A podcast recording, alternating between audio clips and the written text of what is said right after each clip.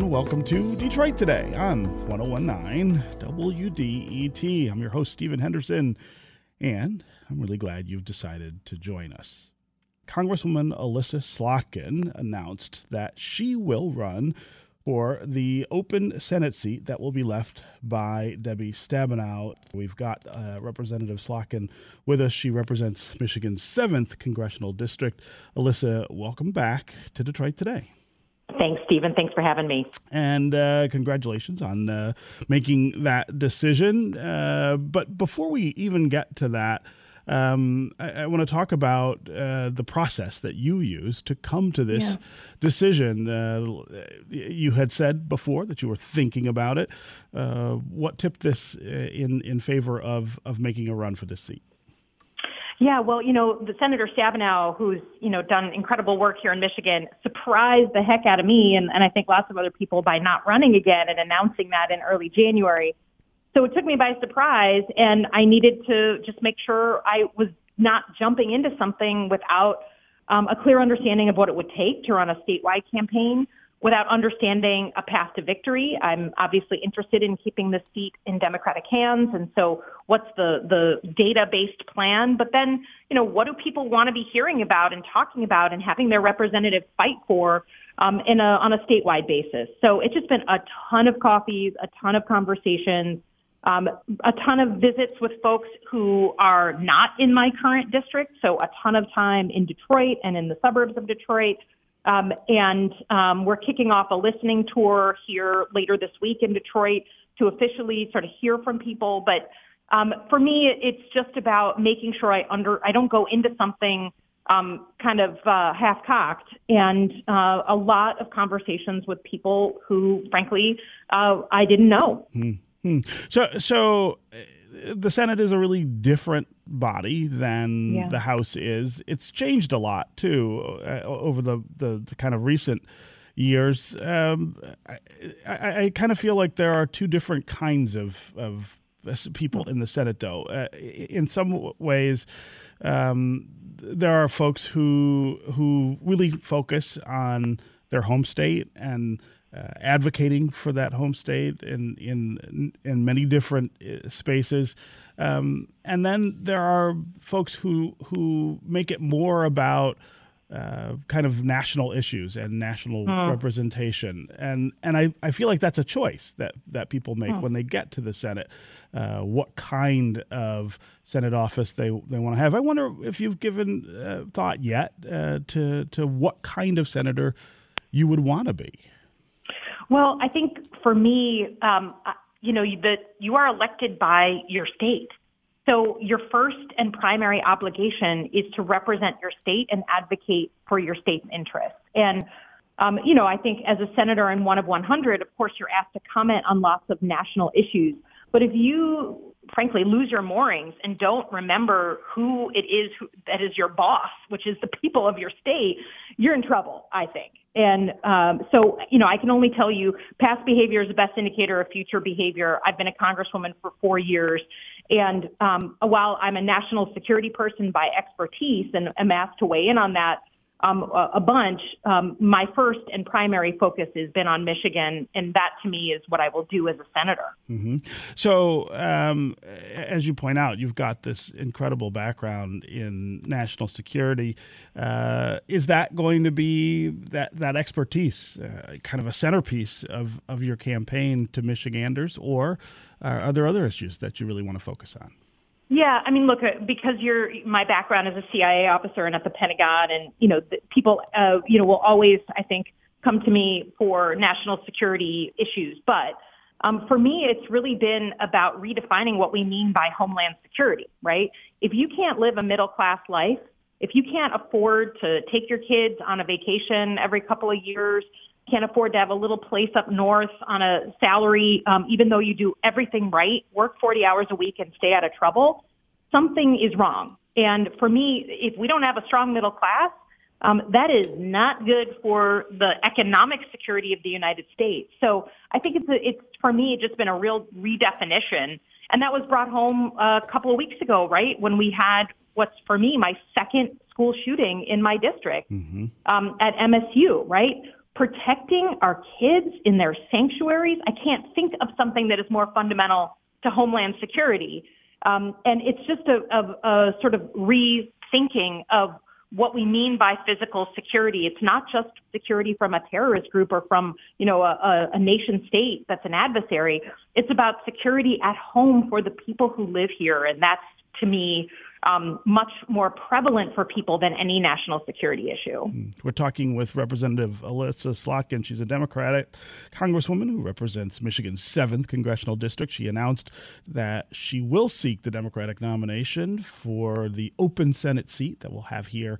Uh, there are folks who believe that the military industrial complex here in our country and the focus on militarization and things like that is is a problem. How do you answer that, uh, Elissa? Yeah, you know, it's interesting because so much for me is connected back to 9/11 and the run up to first the the war in Afghanistan, but then really the war in Iraq. Um, I was in New York City on my second day of grad school when 9/11 happened, and that was a major in or out moment for me. I knew by the end of the day I wanted to go into national security um, and protect my country because that was such a searing experience. Um, but as the the year went on um, after 9/11, um, and frankly the the run up to the Iraq War, there were major protests in New York City where I was living against the war in mm-hmm. Iraq, and I was already someone who had lived in the Middle East, who had worked in the Middle East. So I protested the war, right? Anyone who knew the Middle East knew that it was crazy to do a major land war into a place like Iraq. Um, and to be honest, once we went in um, and the situation was done, I mean, that was before I got in the government.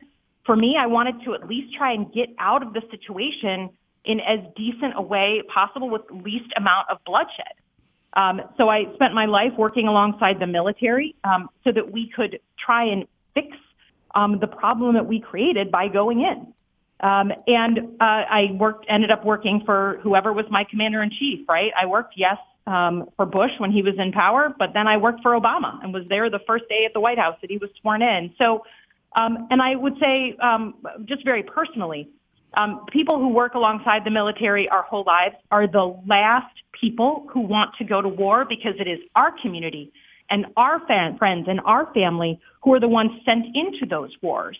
Um, uh, so I, I think the the I understand um, certainly from you know, reading my bio on paper why that's going to be something that people ask, but I feel very strongly that, you know, uh, I got into uh, this business to to support my country, protect my country, um, and to stop bloodshed, to stop the bleeding, hmm. um, uh, rather than promote it. So, um, so, uh, this is a this is a, a, potential tension, I suppose, in in the campaign uh, for Senate. Uh, I, I, think it's fair to describe you as uh, a pretty moderate Democrat, center left. Uh, a challenge, I suppose, could could come from somebody further left, uh, and and this could be one of the, the issues that they that they raise is this uh, strain between the focus on national security uh, versus versus versus uh, versus other issues. Have, have, you have you considered uh, have you considered that quite yet? Well, look, I, I've been a congresswoman for four years, and I think all you have to do is look at my record on the bills that I've written, sponsored, co-sponsored, and voted on. The vast majority have nothing to do with national security. They have to do with preserving and expanding a middle class mm-hmm. in our in our state that invented it, that invented the middle class. So I think like you, it's one thing to sort of say, well, she's got this uh, background. It's another thing to say, here's what she's spent her actual time on. Here's what she's done on constituent services. Here's how she's had more town halls than probably most elected officials in the state to be accessible so, you know, that's, that's what I can, that's what I'll have to expose and, and bring to people. But in terms of a primary, that's our democratic process. Mm-hmm. I don't fault anyone for, you know, looking at a primary and looking at getting in and, and having that um, conversation. That's how our system works. So that doesn't that that's expected from my position. So so I also am curious about uh, the difference, of course, between running in a congressional district, which is a pretty small part of our state and running statewide, and in particular, how you will introduce yourself, I guess, more fully to people mm-hmm. in Detroit. Uh, you have not yeah. had to to appeal to Detroiters uh, for uh, you know for the other campaigns that that, that you've run. Uh, what what's your message to Detroiters who many of whom don't really know you um, and don't know what you stand for uh, about what your your role in the Senate would be uh, advocating for us? Yeah. So I've represented mid Michigan, so Lansing and kind of the surrounding counties for the last four years. Um, and so I, I've worked extremely hard to get to every corner of that district and hear from people in the city of Lansing um, and in rural places, rural small towns. Um, and I think that uh, my uh, my approach, just like when I became a congresswoman, was you can't talk about them without them. You got to go and listen to people and just sit with your mouth shut and say, look, I'm thinking of running for Senate or I'm running for Senate.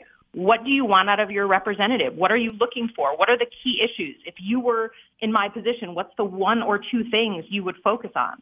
So that's why we're starting, uh, you know, I've spent a ton of time talking to people in places like Detroit and the suburbs just in the past couple of weeks and thinking about running but we're officially kicking off our listening tour in Detroit this Thursday, and we'll be in Flint and then in Grand Rapids. Um, it's it's just a, a process of um, reaching out to people and saying, look, this is who I am. What do you care about? And tell me what you want me to fight for. Um, and that's what I did in my congressional uh, life, and that's what I will do as a Senate candidate. And in terms of what I, my, you know, the message and what I bring and what I'm focused on, again, like you should be able in the United States of America work 40 hours a week, keep yourself out of trouble, and do well and have your kids do better. The price of healthcare shouldn't be this massive drag factor and prescription drugs. You should be able to send your kids to school and be able to afford that. Do all of those things that our parents often did and sometimes our grandparents did, and then still have some left over to do something fun every so often. And that's become increasingly difficult. And so economic opportunity, jobs with dignity, healthcare you can afford, um, a pathway to education that empowers you. These are simple things that have become real complicated. That is what I want to focus on. And look, you're about to talk about uh, power outages and focused on clearly on the Detroit area, mm-hmm, right? Mm-hmm. Um, and that is not by accident that we have historic, longstanding problems with energy issues in the city of Detroit, right? There are systemic issues that have led to the fact that we have so many outages and such late service in those communities. So um, it's about taking on some of those structural issues, in particular in Detroit, that I want to really focus my conversation on. Okay. All right, uh, Elissa Slotkin, uh, Congresswoman from Michigan's 7th Congressional District, now candidate for the U.S. Senate. It was really great to have you here. Congratulations again on uh, your decision. I know putting yourself out there uh, to, to campaign for office is always a pretty difficult uh, uh, thing to do. but congratulations, and we'll look forward to hearing more about how that goes. Thanks for having me, Stephen. Yeah. We're going to take a quick break and we'll be right back with more of our conversation right here on Detroit Today. Stay tuned.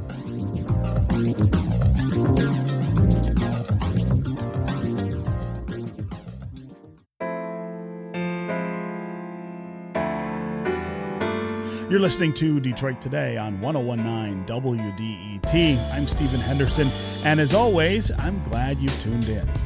Every day, it seems, there's really interesting news about a race of some sort or a candidate who's decided to join a race.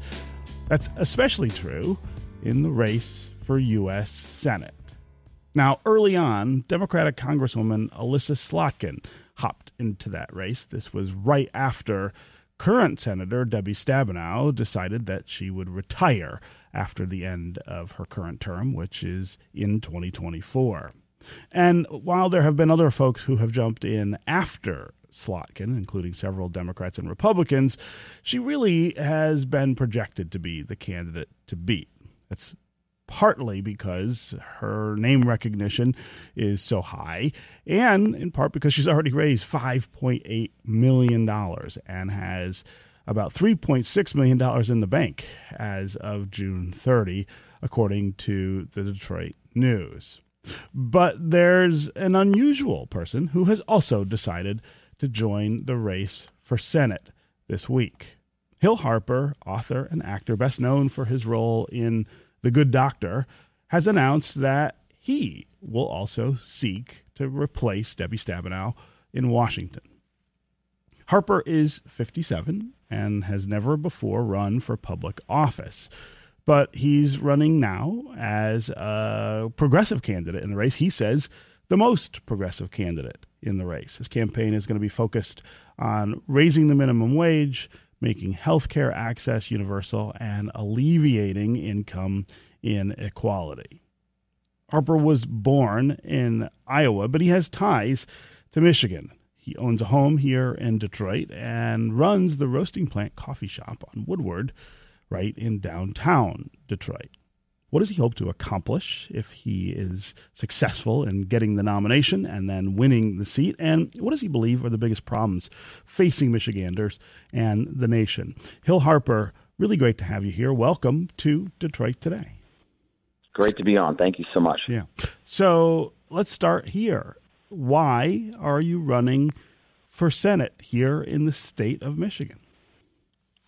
You know, Michigan's my home, and I've had the opportunity to, you know, really meet so many Michiganders and be a part of this great community. And I moved here originally because of the people. Um, you know, I my roommate for four years uh, at Harvard Law School and the Kennedy School of Government was a man by the name of Brian Mathis, who's uh, a very uh, amazing family from Grand Rapids. His father was one of the uh, first African American doctors that was a, had a prominent practice in Grand Rapids, and and he was my he was my roommate for four years. And my other roommate uh, was another Michigander named Dr. Charles Boyd, who's still here with the mm-hmm. successful plastic surgery practice, and and um, he was at Harvard Medical School at the time. And so, you know, my my ties back to Michigan date date back then. My father was actually going to live in Saginaw when we were in uh, middle school. He got a job in Saginaw. Hmm. Um, you know, I was born in Iowa, as you said, but but you know, fast forward to 2011, 2012, there was a, a tax credit for film production here in Michigan and I came here to do some movies. Um, uh, Rosario Dawson produced one of them. It was uh, Josh Hartnett was in it with me, and I met these amazing people. And it really, you know, people who become my best friends. People who, you know, if I get married, they'll stand up at my wedding. The, the, that type of relationship that you often actually don't make, I think, later in life. And mm-hmm. and um, and I said to myself, you know, when I have kids, I didn't have kids then. When I have kids, I want to raise them here because I'd like them to turn out like folks here more than folks in Hollywood. And and so um, I adopted my son December nineteenth, twenty fifteen, the day he was born, and I started looking for a house here. I bought a bought a house here in Detroit, and um, and you know for the last seven years I've been I've been here, and you know bought a business in downtown Detroit. Uh, wanted to um, create jobs for young people I think coffee represents community. I think it's something that you bring people together through it, through coffee shops and through ideation and folks sitting there talking. And so I love that business. I, I feel like it's a business you can do well and do good. Um, you could, you know, returning citizens can get a job, mm-hmm. learning a skill that can go anywhere in the world. And so that was that emphasis. And, you know, I, I wasn't thinking about politics in any kind of way. Um, and, but right now, it's a different moment, quite frankly, than seven years ago. Mm-hmm. You remember, seven years ago is when our politics pretty abruptly, um, you know, and it certainly it started before seven years ago, but it was in your face seven years ago that our politics went from, and this is something I was talking to David Axelrod about when I was sort of consulting with him and talking to him about potentially running for for this U.S. Senate seat, and he said he'll um, you know, our politics are always on a constant pendulum between hope and belief and possibility and cynicism mm-hmm. and division and vitriol. And he said, you know, back when you were helping us, um, you know, in 2007 and 2008 and beyond, we were on the hope side of the ball. and the change side of the ball and the possibility and the belief side and and then that pendulum shifted to uh, vitriol and division and cynicism and he's like you know with your run you know you can push it back mm-hmm. and that's that you know that's kind of the 30,000 foot view but the much more personal micro view is that my son is 7 years old he's going into second grade and you know when I was driving him to school earlier this year he he looked at me and he said hey um, I don't want to go to school. I said, why? He said, well, because I think they're going to kill me, and, then I'm going to get shot. And they, and just, just started really thinking, you know, your job as a parent is to protect your kids and make them feel safe. And how much trauma uh, is he going through every when he has to do these mass shooter trainings? Do we do that at home? Do I say, okay, jump under the cupboard? There's going to be a shooter coming in. No, it would be tra- traumatic to kids. Yet we would rather put our kids through that experience than stand up to the NRA, stand up to the gun lobby and the billions and billions of dollars that they make and say, you know what? The life and, and the mental health of a second grader is more important than the way you're trying to frame the Second Amendment. You know, and, and so it, and good people aren't running for office. They're just not because it's such a despicable, oh, yeah. dirty thing. So, and so, so all that said, yeah, go ahead. That's that's why. Yeah, no, so that's, that's why. Yeah, no, no, I, I, that's a really that's a really compelling answer to that question, and and of course, I ask that question of everybody who jumps into a race for political office, and and you get a wide range of of responses.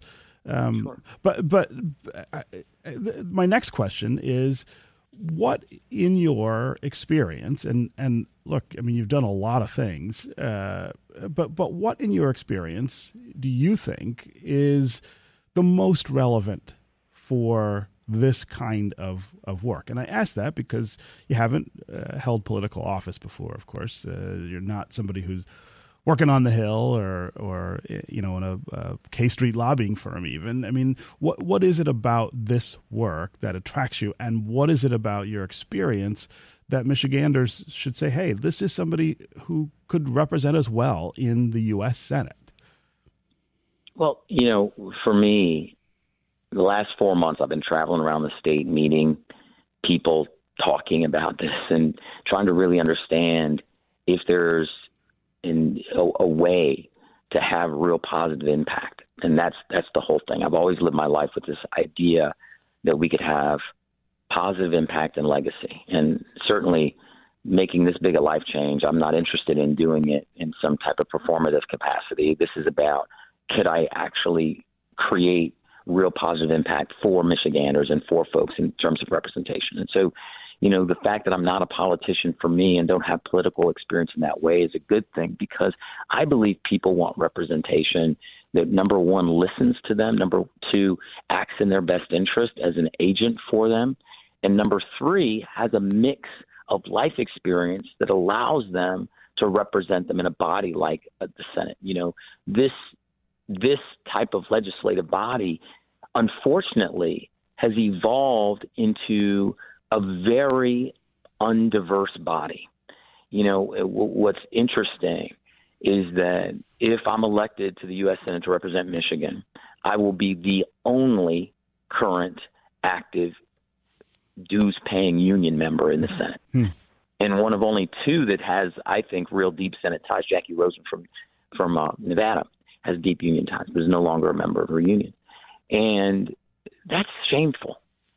That's shameful. We need in that hundred person body that type of representative. I certainly I'd be the only only the third Democratic African American in the U.S. Senate, which right. again is shameful. Um, it's also I hear from Michiganders that they're very disappointed and upset that we've gone backwards. You know, for the first time in 57 years, we don't have an African American represented, a Democratic representative, you know, in Congress in general. And so, so, so the the, the and, and, and I'm not just talking about racial diversity. I'm also talking about uh, other types of life experience. I'd be one of very few small business owners. You know, I feel extremely strongly about the the need to support our small businesses and economic development in communities. Small businesses are the engine that create jobs and opportunity for folks in communities. Yet we don't support them. We do a very good job bailing out banks. It's no wonder many of our senators are either former bankers, investment bankers, consultants, and or lawyers. Um, so therefore, you you you you always fall towards hmm. your life experience. So you want at least someone to counterbalance that that actually has run or is running a small business to say, you know what, these jobs are important, and you know what, having a living wage is important because I know these workers and I know what they need. Um, we, you know, like I said, we'll bail out banks in a second, but will we help sm- starting small businesses in their first two years, their most vulnerable time, and and bail them out? But they're the ones really creating jobs and communities. So the only types of people I believe that would ha- that have that type of of insight and knowledge are folks that have had that type of life experience. I'm also a single dad. There's a whole lot of single parents out there, and I understand the challenges of what it takes. You know, um, early childhood education, how important that is. Um, child care and the cost of child care. I'm a cancer survivor. I health care. You know, both my parents were doctors, and I'm a cancer survivor who's gone through that system in the in, in, as a patient. And then President Obama did appoint me to the president's cancer panel. So I have worked in government. We worked with the National Institute of Health, the NIH. We worked with folks from the CDC. We made recommendations to the White House about cancer policy. And then, of course, having my Harvard Law degree as well as my degree from the Kennedy School of Government, I do joke with um, Barack Obama that I'm the one with the degree in government. So you know, not him, right? not him. So, so, so, so, whatever. But the point being is that I think it's a mix of experiences that we want our representatives to have. But the most important thing is we want to trust and believe that they're going to fight for us, not you know for the actual people. Michiganders that I've talked to in union halls, talked to in farmers markets at their dining room table. I'm talking about across, whether it's the Upper Peninsula, you know, up in Traverse City, across over in Grand Rapids, um, or, or, or right here in Southeast. I've talked to so many, and they say the same thing. They say that they don't feel like they're represented in Congress. Now, what's interesting about this, which is great, is that they do feel that this triple blue leadership in Lansing is representing them. Um, and they do feel that the legendary Debbie Stabenow has fought for them over all these years. And, and so they feel that. But I think they want bold leadership that they can trust that will represent their best interests in Washington as a U.S. senator. That's at least that's what I'm hearing consistently. And I hope your listeners feel the same way. Yeah, we're talking with Hill Harper, uh, an actor and author who lives here in Detroit, uh, owns a business in downtown Detroit. He announced this week that he will seek the Senate seat being vacated by Debbie Stabenow in the 2024 election. Uh, you know, the fact that we have allowed politics to extend out these races. It's, now, let's be really clear. This is an open seat, open seat Democratic primary, and people were saying that if I'm, and it's August 6, 2024, and people were saying months ago that if I'm thinking about running, I'm already late. Now, the, why has this happened? Let's let's break it down very clearly. Why this has happened? It's happened because incumbents and the establishment are have have more advantage the longer you can stretch out a race and the more expensive you can make it. Sure. Why? Because it, you if you already have a funding apparatus in place and you already have a, a, a whole organization in place, uh, and here's the sad part, and you in certain ways suppress turnout, incumbents tend to win. Yeah. When you know, and, there's and, no question. Look, the money, the money angle is is the thing that that really has just absolutely perturbed our politics. I mean, they they are very different than they were even a decade ago. Let, us talk about the money in this race. As I said, Elissa Slotkin, who's uh, a member of Congress from Michigan and running for the seat on the Democratic side as well, has already raised $5.8 million. This is a lot of money uh, for, again, uh, almost 18 months before the election. Uh, what role do you feel money will play? Also, uh, draw some distinctions between yourself and uh, Elissa Slotkin, somebody who has an awful lot of politics and government experience. Well, well, well. First, I'll say that again, it's so far in, in advance of the primary that I think it's even um, somewhat problematic and disrespectful to, pe- to to the other candidates, as well as the people who may get into this to to sort of focus in on it as a binary uh, type of situation, to focus in on one specific candidate. You know, I have respect for any person who raises their hand to serve. You know, because because this isn't easy. I mean, I mean, I just launched yesterday, and be- before I when I was headed from the first launch event in Detroit to the second one in Pontiac, the NRSC had already put out a lying ad about me that's saying in a quote that, you know, I it just lied. And I was like, wow, this, I mean, you know, I just launched and they're already lying about me in an ad that they're paying to push out.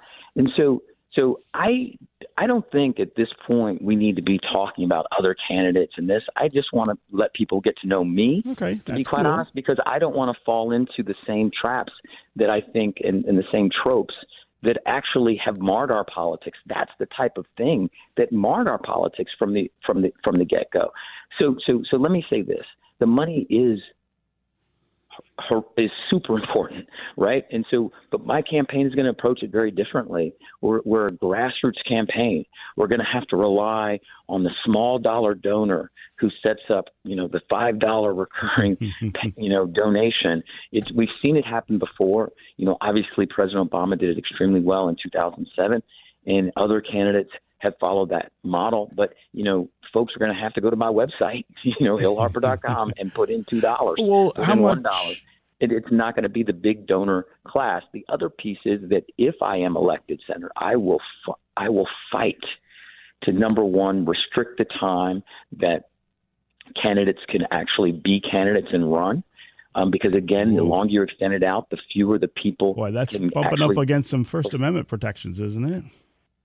Well, not not at all. If you, if you know, there are rules about declaring a candidacy with the mm-hmm. Federal Election Commission. Mm-hmm. You know, I mean, listen, you, what I'm talking about is not about talking about issues and talking about what you'd want to do to represent people. I'm talking about These when and how money you, and right. I'm raising money and how you actually file. What, how long you have to actually raise money. Also, spending limits in terms of campaigns. That's critical, right? It should not be. And also dark money you know, also Citizens United. We could get into all of these things that can help actually democratize the process. You know, this is an open seat. Um, you know, th- without question, the control of the Senate is going to run through Michigan, and it has to stay in Democratic hands. Mm. It has to. A Democrat has to win this seat. And okay, we, are gonna we, we, need to take a quick break, uh, okay. and when we come back, we're gonna uh, continue talking with Hill Harper about his campaign for Senate. We're gonna get to some phone calls as well. Some folks here in Detroit have some questions for him as well. We'll be right back with more Detroit today.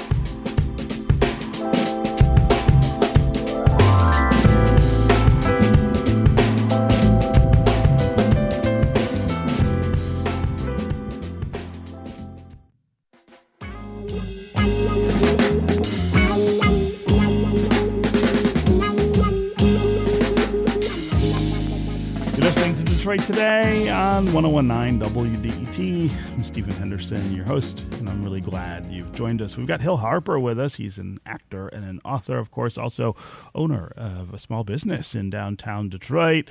He's been living here in Detroit for several years and announced that he will challenge for the U.S. Senate seat that's being vacated by uh, Debbie Stabenow. Uh, let's start today with Mo in Detroit. Mo, what's on your mind? Hey, Stephen. Thanks for taking my call. Sure. Um, and thank you, uh, Mr. Harper, for being on. You know, my, my question is, you know, we're just coming off of still four years of an inexperienced uh, actor and game show host being the president. That was an absolute disaster for Michigan and the rest of the country. And I'm just curious why, uh, Mr. Harper, you, you think that we should uh, elect you, who also has absolutely no experience in politics, and no, um, you know, no history of showing that you understand the complex terms and, and issues that a senator would face. Do you know about financial services? Do you know what an ESG is? Do you know the U.S. stance on Syria? Would you be a for or against our current strategy? Do you know about uh, issues of housing and with a uh, LTV yeah. ratio? Like, do you know these things? Mo, Mo, it's a great question. I'm glad you called. Uh, Hill, go ahead and answer. Thanks so much, Mo.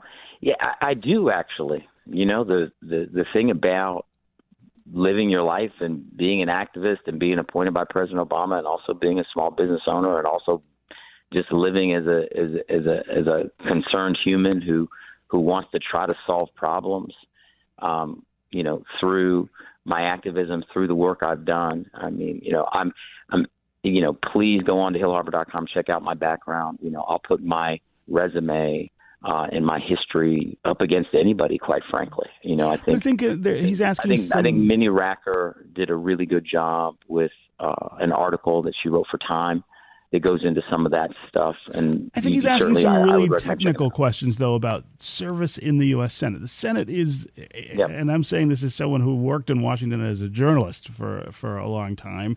The Senate is probably the most complicated place to to yes. be in government. And, and uh, to, be, to be very clear, it's a legislative body, right? That is charged with, um, you know, uh, putting forth and approving and or submitting uh, uh, laws that we're going to be governed by, and and a lot of those laws have to do with uh, money that's distributed uh, and people's money, and people want to be represented, and they want people to be, they certainly want their representatives to be good fiduciaries of their money, and and and right now, unfortunately, Washington is broken from the standpoint that the vast majority of our senators don't actually write their legislation and I, maybe people will be surprised to hear that, but it's absolutely true. Mm-hmm. Um, lobbyists, uh, so-called consultants, sure. big donors, and others hand legislation to you know staff.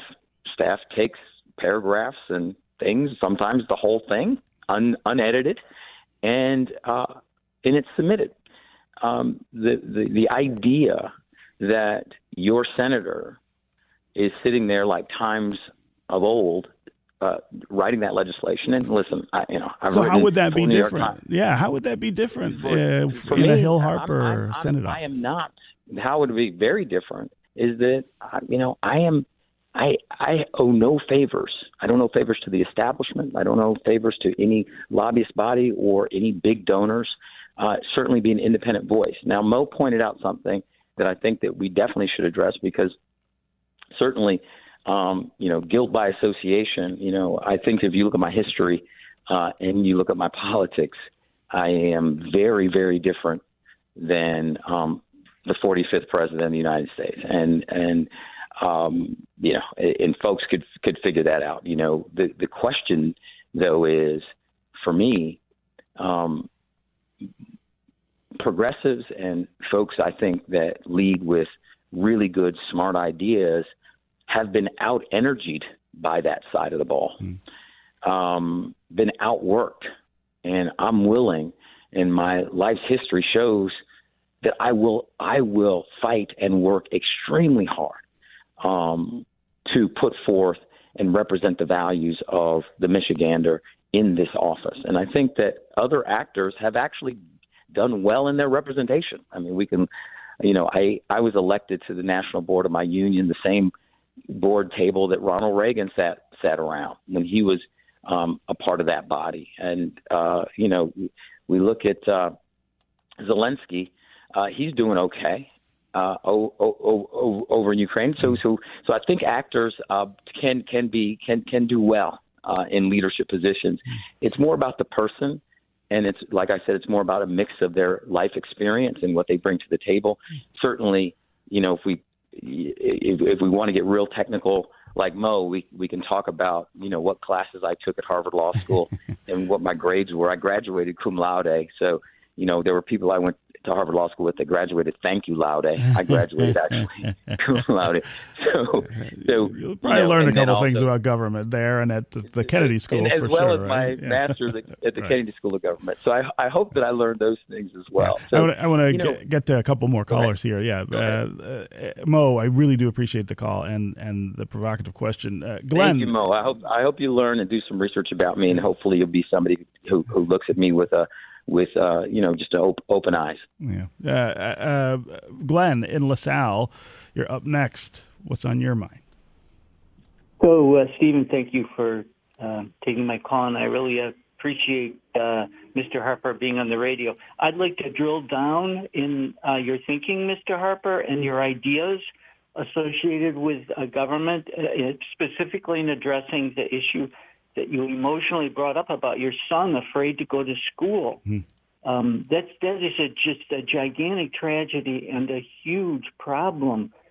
And the the problem is that we have the Second Amendment and that we have the Supreme Court um, supporting the Second Amendment. Uh, and so I want to know what is your thinking? What are your ideas about what can possibly be done and passed as far as laws are concerned in terms of protecting children in school from yeah. guns? Great question, Glenn. I love that you called. Uh, Hill, go ahead. Glenn, great question. So, so first of all, it's a, it's a couple different things, and let me try to break it down as, as fast as I can because I know we don't have a lot of time. Number one, we have to stop allowing other other people who clearly have um, very slanted motivations about how we allow them to define what the debate is. Um, quite frankly, to me, getting pulled into a debate about the Second Amendment um, is not the way to go. You know, there are weapons that we need to classify not as guns, but as weapons of mass murder, and we must ban weapons of mass murder, and we must call them that. You know, the the other the, the the far right is very good with coming up with terms that sound good, but it aren't good for anybody, like right to work or, uh, uh, you know, Citizens United, things like that, right? And, and, and so we've allowed them to dictate to us that this is a Second Amendment issue. It's not a Second Amendment issue if, unless you get pulled into it. Now, if we're going to get pulled into the Second Amendment, let's do that real quick. Um, uh, you know, obviously, I took, you know, took constitutional law in law school. We can talk about the Second Amendment. It's, Second Amendment is the, o- the, the only place in the entire uh, uh, constitution where, where we see the word regulation, mm-hmm. well regulated militia. So, number one, that's one thing. And we certainly qualify um, even other amendments that don't have the word regulation in it. As an example, First Amendment, you know, uh, uh, uh defamation, slander, libel, these types of things. Uh, basically is regulating that speech. It's not just free speech saying you can't yell fire in a crowded theater. You know, so the idea that we've allowed the NRA and, and the gun lobby and the money to say that there is zero qualifications for anything in the Second Amendment, even though it's the one place where, where regulation actually, the word actually appears, the only place, is crazy because we've allowed them to dictate the terms. We've allowed them to dictate what it is. And so for me, it's about defining what these are. When an arm, or in this term, a gun, when they wrote that, the Second Amendment, it was a, a, a, literally a musket that you had to load, and it took you like three minutes to load. And so, therefore, my father used to take me skeet shooting. You know, I'm I don't want to touch anybody's gun. I don't want to your rifle, your shotgun, have that. But if it is a high mag load weapon that can kill more people in 15 seconds in a crowded room, then it's a weapon of mass murder. So, and therefore, it should not be allowed. So, I, I mean, you know, I think a lot of people would agree with that kind of distinction, and especially people, you know, listening to this show, and, and, and I would count myself in that category as well. The problem is that in order to get anything done, you've got to convince people who don't see it that way uh, to, to, to embrace that that that approach, and that's where it's it breaks down every time in, in Congress. It's and and here in Michigan for 40 years it was impossible to pass any kind of gun regulation. We just got really the first uh, minor steps uh, in that direction in my lifetime here. Uh, because we've got because of the uh, because of the triple blue majority. leadership. So, outside of that circumstance where you have this kind of majority, how how would you approach getting these kind of things done, uh, making making you, a change. You, you you have to put together a people-led movement and coalition, uh, and the level of activity around it has to be and has to match the level of activity that the gun lobby and the NRA. Now, the difference is is that they have literally billions of dollars to pour into to pour into the, the lobbying effort. But we have people, and we have people that really care about this issue. And if we can organize them in a way that makes sense that is strong, we can do that together. We, we have to do it together. It, it, it only happens in in collaboration with each other and creating a real movement around issues. We've seen this. We've seen movements around issues work historically.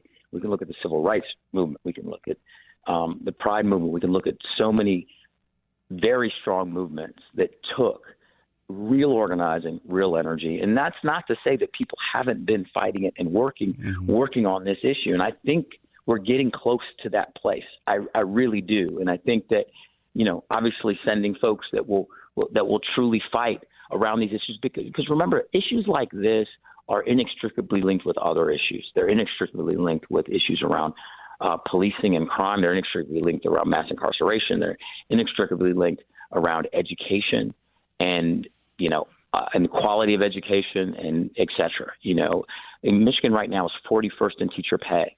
Right now we're 49th in growth. Mm-hmm. You know, th- there there are many different issues that that start to get inextricably linked because um, all of these things affect all of us and affect each other. And certainly, as a parent, you know, my son's entering second grade, and um, there was no question that as you think about the school, you think about where, and there he is yelling in the background, uh, where um, he's going to school. He spends more time in that school than he does at home, really, except for sleeping time. So, so that's so critical for our young people, and it's so critical for every every every single citizen. And I believe that there is a movement, if we can organize it properly, that can change this issue in these next few years. Okay, uh, Hill Harper, it was really great to have you here. I'm going to make you promise before you get off the phone that you will come back and talk with our listeners again as we get deeper into this race. But I really appreciate the time you gave us uh, today. Thanks for being here. Absolutely. Thank you so much.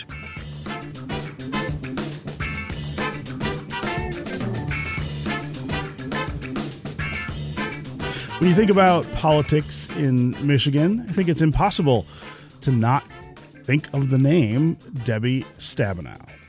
The Michigan senator was the first woman to be elected to a Senate seat from our state in 2000 and has established a political career that has spanned five decades. She first became an elected politician in 1974 when she sat on the Ingham County Commission. And she was then elected to the Michigan State Legislature before becoming a congressperson and eventually unseating Republican Senator Spencer Abraham in that 2000 Senate race. Senator Stabenow, always great to have you here, but especially today, welcome back to Detroit Today. Stephen, it's wonderful to be back with you. So let's start uh, with why you have announced at this point. Give me a sense of uh, what led you to to decide this publicly, at least right now. Sure. Well, for me, a couple of different things have come together, both um, on the public side and in uh, my personal life. First of all, I have always believed that it's important to know when to pass the torch to the next generation. That's really important to me. I, you know, I started, uh, as you said, I was 24 years old in grad school when I first got involved. Uh, in, you know, lights went off uh, in my head here on about politics. And so on when I led an effort to save a nursing home in in Lansing area and turned out I lived in the district of the county commissioner trying to close the nursing home and I was not very happy with him. And uh people encouraged me to run and I did and and I beat him. And interestingly he called me that young broad uh and the young broad beat him. So uh but but that really started a, a you know a, a, a life of public service in elected office that I hadn't really thought about before. But then there were, um, you know, there were eight women in the state house and none in the state senate and none statewide, and, and now it's co- completely different. You know, governor statewide, 44 women in the state house. Uh, um, uh, I think what do we have? 15, I think, in the state senate, the new majority leader, and so on. So for me, it's you know, I've always felt I wanted to open doors, keep them open, and and know the time to really pass the torch. And after this last election, and all the young people involved, and the great people that are now in leadership positions in Michigan, this really feels like the right time hmm. for me to take that step. And it does coincide with personal uh, considerations for me. My mom is 96 years old, hmm. and time with her is very precious. And uh, uh, you know, rather than the rigors of the next two years in a campaign, I think it's also a time when I want to uh, have you know more flexibility to make sure I'm there for her. So it, it it just came together, and I'm confident that I will pass the torch. Uh, to uh, the next generation of Democratic leaders, and so, uh, but it's, um, hmm. and I think for me doing it now, it, it's again part of what I feel is my responsibility to give people time to make decisions and organize and get their own story and support out there. And so uh, I just think it's um, it's uh, my responsibility to to do that. Yeah. So this really was, uh, I mean, a, a, a, late decision. I mean, this is a decision that you made very recently to not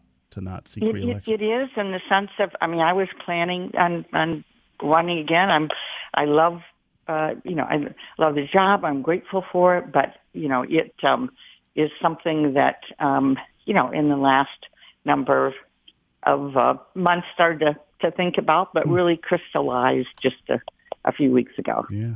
Yeah. Okay, uh, Senator Debbie Stabenow, it's always great to have you here uh, to talk uh, not just about uh, politics and policy, but uh, of course uh, your career. congratulations on deciding that that that this will be your last term, and of course we will have you on many times before before you leave after 2024. Um, well, thank you. It's always great to be with you. Yeah, no, great to have you that's going to do it for us today. I'll be back tomorrow, and I hope you will too. This is 1019 WDET FM, Detroit's NPR station, your connection to news, music, and conversation.